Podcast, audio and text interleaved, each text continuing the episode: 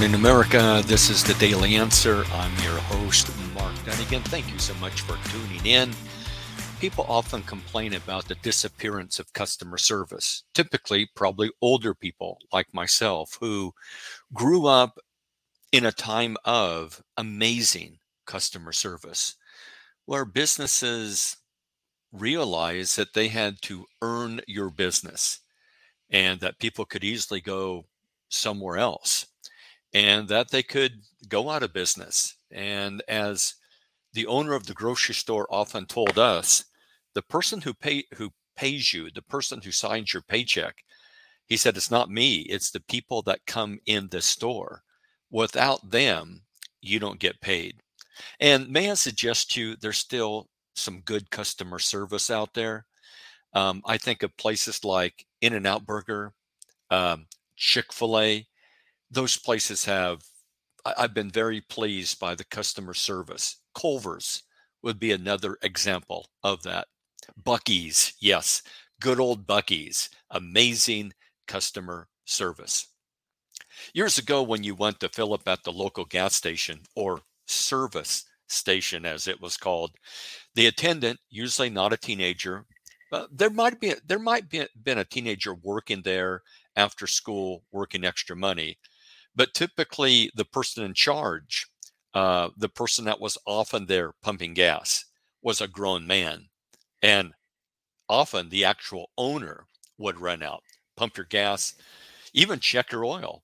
Uh, these were times when the people at the service station knew things about cars, that they were mechanically inclined, and that they understood how cars function you know, they would wash your windshield, kind of check your wipers, check your oil, check your water or your fluids. They also fix flat tires, could diagnose an electrical problem, install a water pump, put in a new battery, etc. My mom would often tell the story that one time, I think it was her and my older brother, and maybe her mom, pulled into a local gas station. So here they come pulling into a local gas station, but she was unaware that coming out of the back of their vehicle was gray black smoke. And that and of course, the eyes of the service station attendants when they saw this car coming into their station with belching out behind it black gray smoke you know and here they were surrounded by thousands of gallons of combustible fuel fluid. They were horrified. And when she pulled up next to the pump they grabbed her out and everyone else in the car. And she would often tell that story like the smoking rocket or bomb coming into the fuel station that story reminds me that there were years that my wife and I did not have very dependable cars, and some of that was on me. I probably didn't have them maintenance as regularly as I should have, have the oil changed, and now I'm very religious about regular maintenance, oil changes, tire rotation, etc. Well, I had a Chevy Celebrity, and well, I, I, dreaded when we were in Portland. We lived in the metro area, and or in order to get your tags for the car, you had to, you had to go through DEQ, the Department of Environmental Quality, and they tested they tested your rig for like uh you know the exhaust pipe and other stuff like was it within specs. And on one occasion, besides that celebrity, I had a little black Datsun, and two men in the booth at the test station looked at each other and said should we let this little car pass? Man, they felt sorry for me. When I took in the celebrity, they told me to, you know, bring up the RPMs, I think to about 2,500. Well, I did. And I filled up the entire DEQ facility with gray smoke. They quickly told me to take my foot off the gas. And, and as all the employees were choking and running for fresh air, I asked, uh, Did I pass?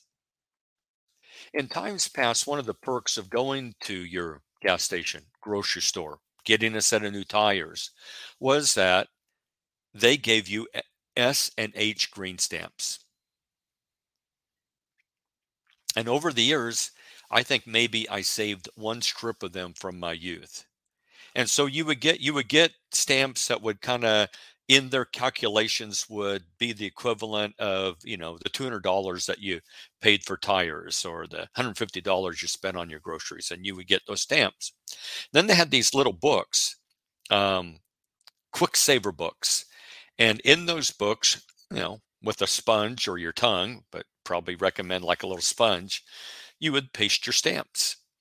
And you know and then you would have a full book. Well they had stores. They had redemption centers. They had one in Salem, I believe it was on South Commercial downtown, and they would um, they would have catalogs in there that would say, "Hey, if you want this lamp, that's going to be this many books. If you want a baseball glove, it's ten books. Or if you want this," and to this day, I have like this little hunting knife that I got one time, and I mean, I would th- those and I believe also where maybe they they gave you green stamps at the grocery store, maybe you you could you could get your quick saver books there, but it seems like that you could also get your catalog there. And man, right there with the Sears catalog, thumbing through that, dreaming about hum, how many books for this and how many books for that. And when you when you got to the redemption center, I had a couple of vivid vivid memories of that experience. First of all, there was this counter of women. You would go up there and they would check out your books and they would have a piece of rubber on like one or both thumbs and none of their other fingers, I don't think. And they would sit there and thumb through your books and, and make sure that you know you weren't cheating or anything or you hadn't missed a page and all the all the places were filled in and i mean it was it was pure art I mean, where are people that know how to do stuff like that anymore? I mean, it was a uh, a person might say, well, that's an entry level position that probably paid minimum wage, etc. But it was a skill to be able, and, and they sounded like those machines at banks that would count money, you know, you know, just kind of sounded like that. And to this day, to this day, uh, I don't, I don't know if there's any online videos of you know, well, there were no video cameras back there. Any movies, any movies, Super 8 movies of the women at the SNH Redemption Center thumbing through the books. I mean, to me, that was entertainment, just like that's amazing. And then the other thing that you would notice is that, um, well, you didn't if my memory serves me right, you didn't take anything off the shelf. That they would have an example, they would have one example of all your items, but you didn't grab the item there in the store. There was a conveyor belt. So you you turned in your books, you told them what you wanted, and then this conveyor belt went behind them and into the mysterious back room. And then all of a sudden, items from the back room would come out and there would be your baseball glove or your hunting knife and it would just magically arrive i don't know things that th- you think about when you were a kid when i worked at the iga um, starting in the 70s in silverton and moving to salem oh it seems like by the time by the i don't know just seems like that by the time i left the silverton store green stamps were a little bit starting to go the way of the dinosaur. And this would have been like late 70s, early 80s. Um, I mean, many of the discount or big box stores were starting to show up. Waremart, not Walmart. It was called Waremart, and later it would become Winco. And it, it was it was one of those stores where um, a little bit more of a warehouse store where they might not take all the items out of a box. They just might open up the box and there's the box and you take your stuff out, you know, like canned goods. They're not going to put individual canned goods on a shelf. There's an open box of chili beans or whatever. And if you want one, reach in there and, and grab it. And and so I remember we still we still were handing out green stamps, but we also I was a checker and it would be, do you want green stamps or the 2% discount? And it just seems like many people were starting to opt for the 2% discount.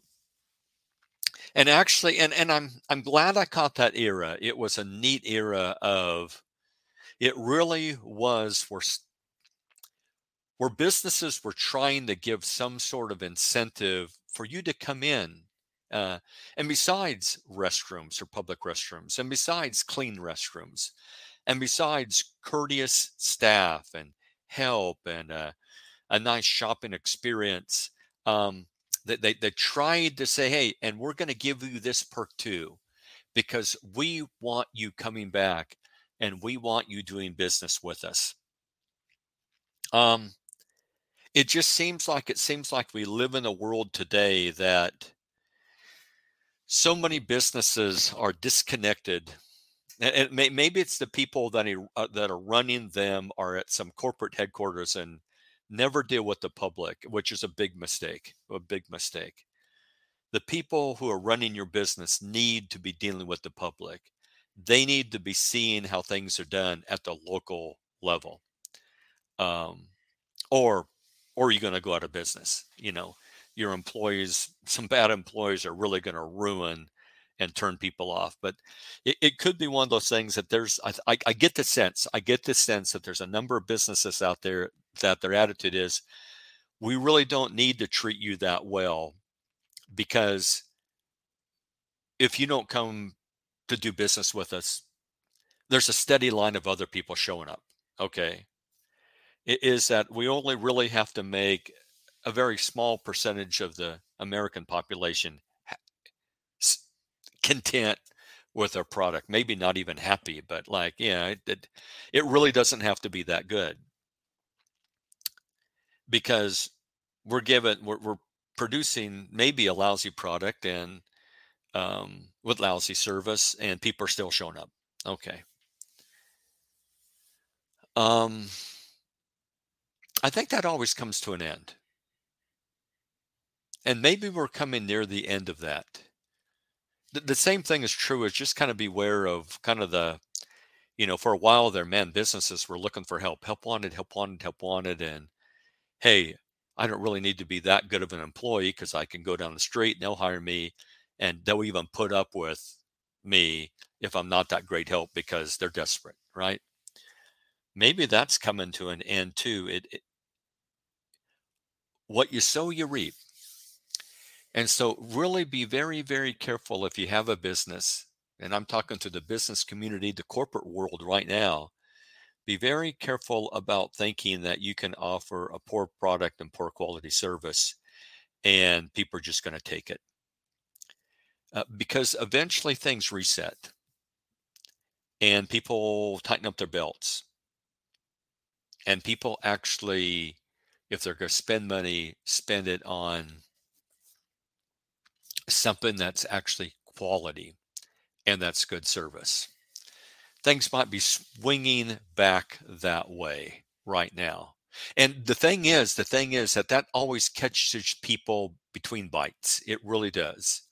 It seems like it, it, it just, it's just suddenly there one day of just suddenly there one day it's almost there's been this it's been accumulating and just suddenly one one day that oh oh people aren't showing up like they were oh oh employers are not hiring like they were oh oh that that that thing on my resume where i didn't stick to those jobs or i didn't give notice and i quit they're looking at that now that's coming back to haunt me that happens. That always happens in life.